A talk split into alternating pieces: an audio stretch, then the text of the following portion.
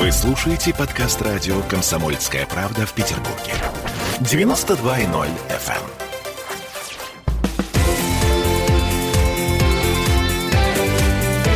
Картина недели.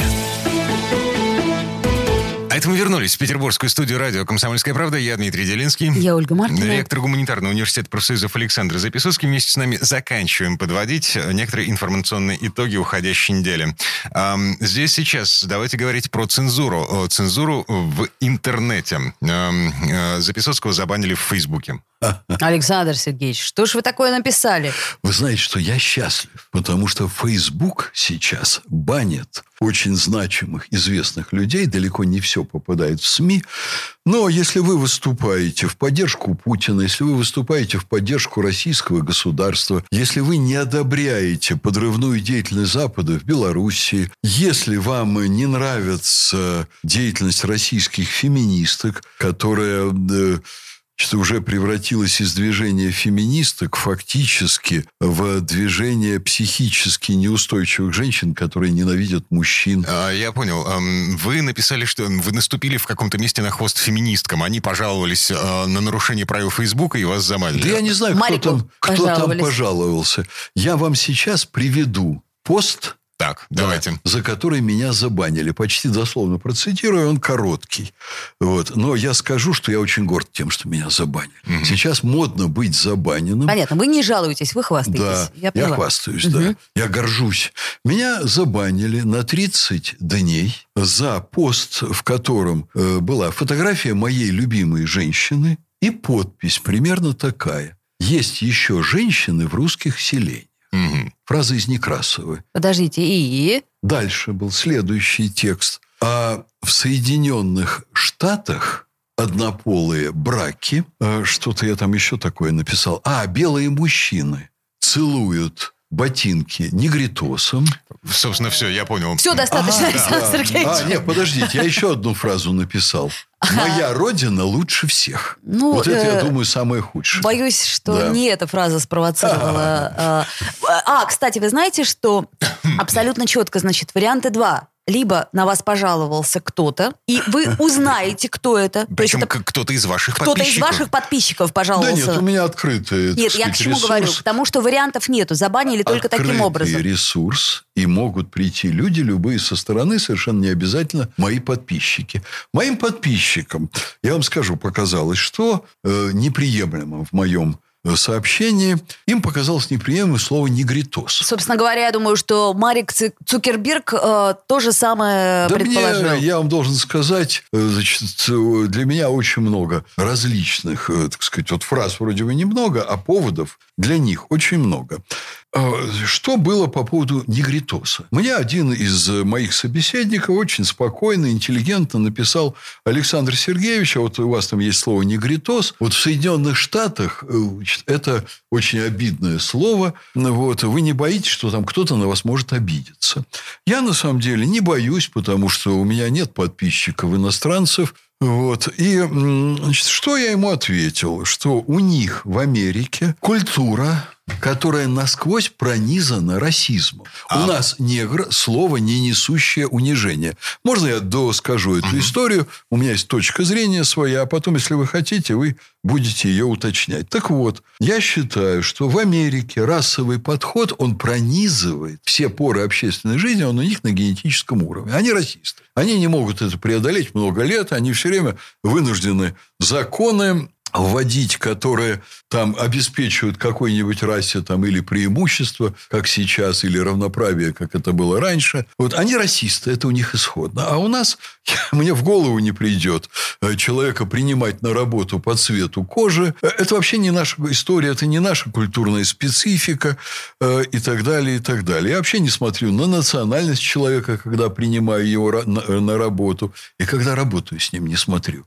Слово «нигер» в американской культуре ругательное. Слово «негр», оно абсолютно спокойно, доброжелательное. Ну, негр и негр. Но, Вот. Я а это- слово «жид» — это нормальное Так, слово? Я, пока Я просто что- к примеру спрашиваю. Нет, не надо. Вы меня сейчас уводите от моего поста. У нас был спор по поводу негритоса. Дальше. Мне кто-то пишет, что негритосы – это там народность совсем в другой части света. Это правда. Даже в Википедии можно прочитать. На что я говорю, что для меня слово негритос э, употребляется, ну, в таком э, несколько ироничном ключе, не как унижение, а скорее как, э, ну, наше удивление, которое у нас в культуре было, когда мы видели вот перед собой или человека с другим цветом кожи. Он не был для нас хуже, но это было очень неожиданно. И мы даже в ряде отношений смотрели на него как на диво дивное, которое в чем-то выше нас. Вот это отражено в стихотворении Маяковского «Негритоска Петрова». А, Александр Сергеевич,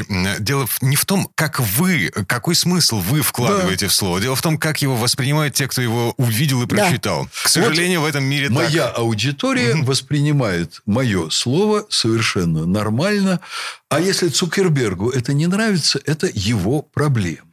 Значит, э, им могло не понравиться все, что угодно на самом деле. Им не могло, не, им не могло понравиться, что есть девушки в русских селениях.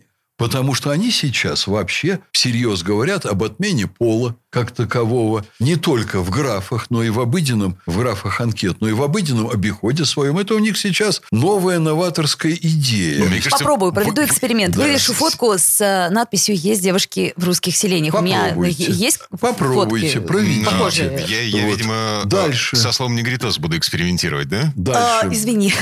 Можно я доскажу до конца? Что за слово в этом сообщении не возьми, оно сегодня Цукербергу поперек горла. Потому что они пытаются России навязать свои ценности. Александр Сергеевич, э, есть такое понятие в современном э, мире, называется hate speech. Вот то, что вы сейчас описываете, это классический hate speech. А мне это безразлично. Для меня это классическое утверждение ценности нашей культуры, которая не идет ложным путем вслед за разгнивающей, загнивающей культурой Соединенных Штатов Америки. Ам. Простите, а однополые браки. Я всего лишь высказал положение, которое зафиксировано нашей Конституцией. Ам. Да, вы можете сказать так. Да, вы можете рассматривать это с этой стороны.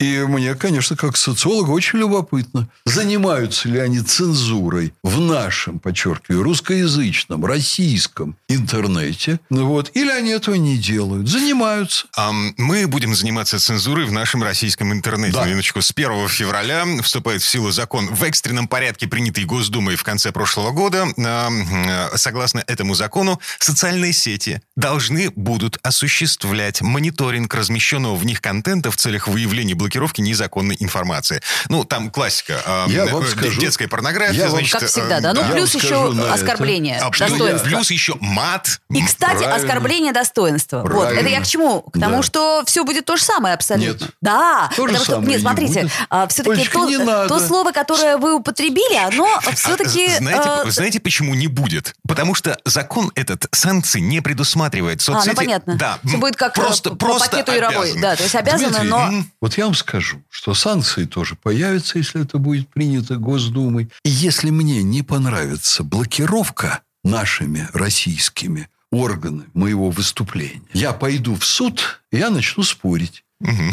Мое мнение, что цензура в интернете нужна обязательно, что это должна быть государственная функция, но что это должна быть именно наша российская функция, а не цензура Загнивающего Запада. американского Цукерберга, которого как мелкого воришку, миллиардера, вроде бы уважаемого человека, сделавшего благо, такое разработавшего средство коммуникации, его там вызывают то в Конгресс, то в ЦРУ, то в ФБР, вот, и говорят ему, ты убери-ка Трампа, вот, из э, значит, своих сетей, потому что мы против него осуществляем политическую борьбу. Потом они же ему уже не вызывают, а он уже перед ними стоит на коленях э, в определенной сексуальной позе. Э, Я готов на все, я готов служить. И говорят, а теперь давай-ка проводи нашу цензуру в России. Ну, Вот теперь, если бы Цукерберг вас услышал, он бы подал на вас в суд, американский суд. Да, Эм, пусть подаст на меня. Да, с требованием опровергнуть слова о Да. сексуальной позе, э, в которой Да. он оказался перед